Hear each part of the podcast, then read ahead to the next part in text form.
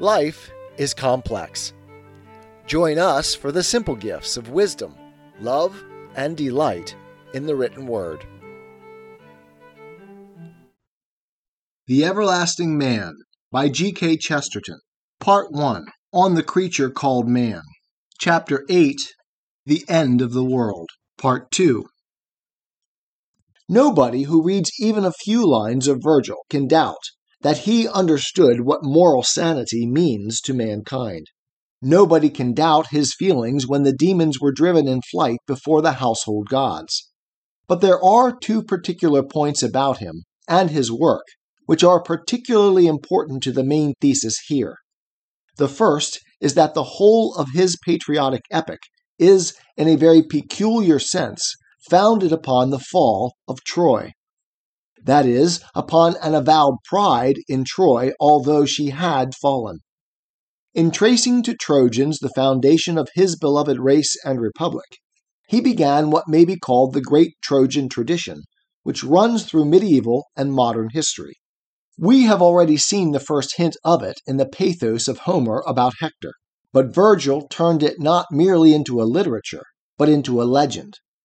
And it was a legend of the almost divine dignity that belongs to the defeated. This was one of the traditions that did truly prepare the world for the coming of Christianity, and especially of Christian chivalry. This is what did help to sustain civilization through the incessant defeats of the Dark Ages and the barbarian wars, out of which what we call chivalry was born. It is the moral attitude of the man with his back to the wall. And it was the wall of Troy. All through medieval and modern times, this version of the virtues in the Homeric conflict can be traced in 100 ways, cooperating with all that was akin to it in Christian sentiment. Our own countrymen, and the men of other countries, loved to claim, like Virgil, that their own nation was descended from the heroic Trojans. All sorts of people thought it the most superb sort of heraldry to claim to be descended from Hector. Nobody seems to have wanted to be descended from Achilles. The very fact that the Trojan name has become a Christian name and has been scattered to the last limits of Christendom, to Ireland or the Gaelic Highlands, while the Greek name has remained relatively rare and pedantic, is a tribute to the same truth.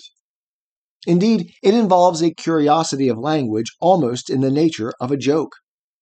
The name has been turned into a verb, and the very phrase about hectoring, in the sense of swaggering, suggests the myriads of soldiers who have taken the fallen Trojan for a model. As a matter of fact, nobody in antiquity was less given to hectoring than Hector. But even the bully pretending to be a conqueror took his title from the conquered. That is why the popularization of the Trojan origin by Virgil has a vital relation to all those elements that have made men say that Virgil was almost a Christian. It is almost as if two great tools or toys of the same timber, the divine and the human, had been in the hands of Providence, and the only thing comparable to the wooden cross of Calvary was the wooden horse of Troy. So, in some wild allegory, pious in purpose if almost profane in form, the Holy Child might have fought the dragon with a wooden sword and a wooden horse. The other element in Virgil, which is essential to the argument, is the particular nature of his relation to mythology, or what may here in a special sense be called folklore, the faiths and fancies of the populace.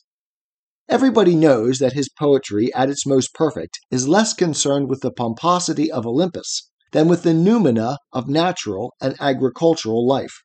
Everyone knows where Virgil looked for the causes of things.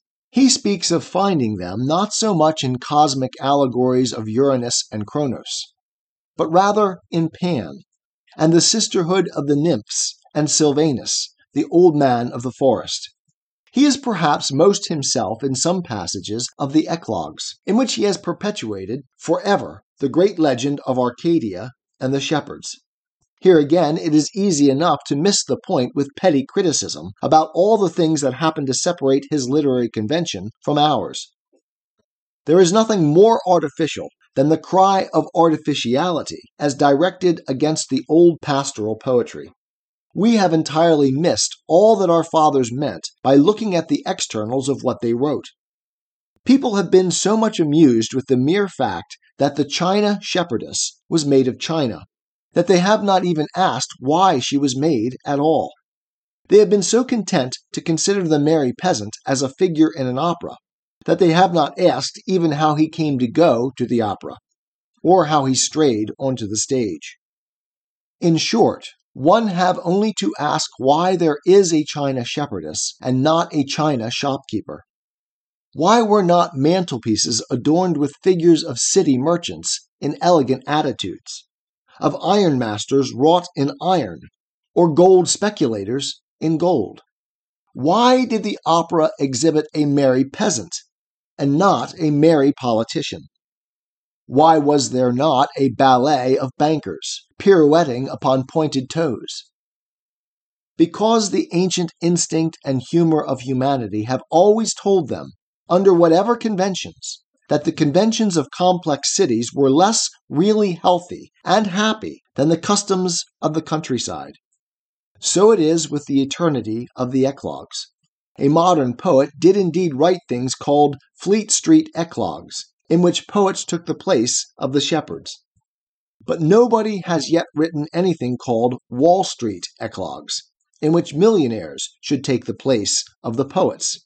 And the reason is that there is a real, if only a recurrent, yearning for that sort of simplicity. And there is never that sort of yearning for that sort of complexity. The key to the mystery of the merry peasant is that the peasant often is merry. Those who do not believe it are simply those who do not know anything about him, and therefore do not know which are his times for merriment. Those who do not believe in the shepherd's feast or song are merely ignorant of the shepherd's calendar. The real shepherd is indeed very different from the ideal shepherd, but that is no reason for forgetting the reality at the root of the ideal. It needs a truth to make a tradition. It needs a tradition to make a convention. Pastoral poetry is certainly often a convention, especially in a social decline. It was in a social decline that Watteau shepherds and shepherdesses lounged about the gardens of Versailles. It was also in a social decline that shepherds and shepherdesses continued to pipe and dance through the most faded imitations of Virgil. But that is no reason for dismissing the dying paganism without ever understanding its life. It is no reason for forgetting that the very word pagan is the same as the word peasant. We may say that this art is only artificiality, but it is not a love of the artificial. On the contrary, it is in its very nature only the failure of nature worship, or the love of the natural. For the shepherds were dying because their gods were dying. Paganism lived upon poetry, that poetry already considered under the name of mythology. But everywhere, and especially in Italy, it had been a mythology and a poetry rooted in the countryside, and that rustic religion had been largely responsible for the rustic happiness. Only as the whole society grew in age and experience, there began to appear that weakness in all mythology already noted in the chapter under that name. This religion was not quite a religion. In other words, this religion was not quite a reality. It was the young world's riot with images and ideas, like a young man's riot with wine or love-making. It was not so much immoral as irresponsible. It had no foresight of the final test of time. Because it was creative to any extent, it was credulous to any extent. It belonged to the artistic side of man, yet even considered artistically, it had long become overloaded and entangled. The family trees sprung from the seed of Jupiter were a jungle rather than a forest. The claims of the gods and demigods seemed like things to be settled rather by a lawyer or a professional herald than by a poet. But it is needless to say that it was not only in the artistic sense that these things had grown more anarchic.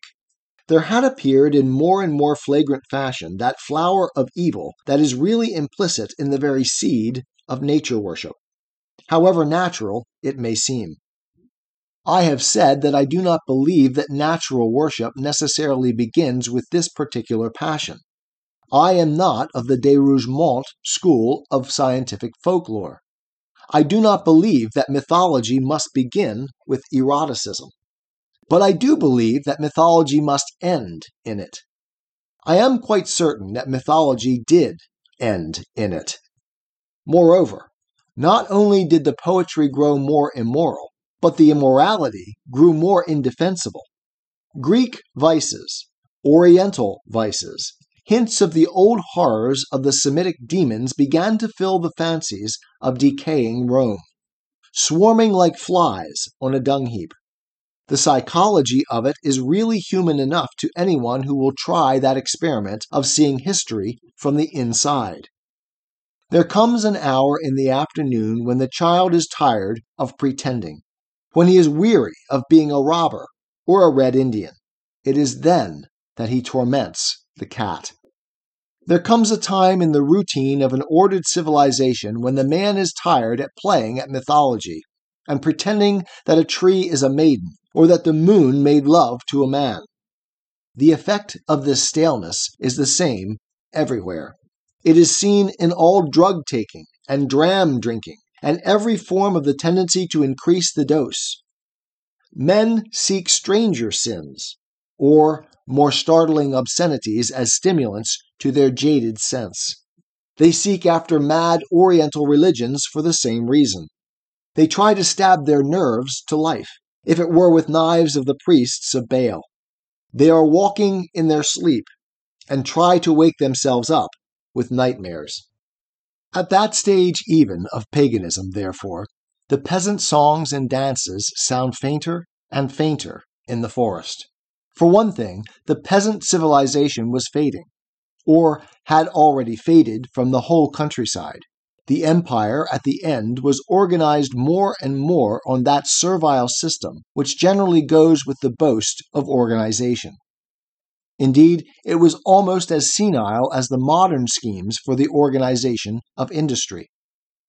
It is proverbial that what would once have been a peasantry became a mere populace of the town, dependent for bread and circuses, which may again suggest to some a mob dependent upon doles and cinemas.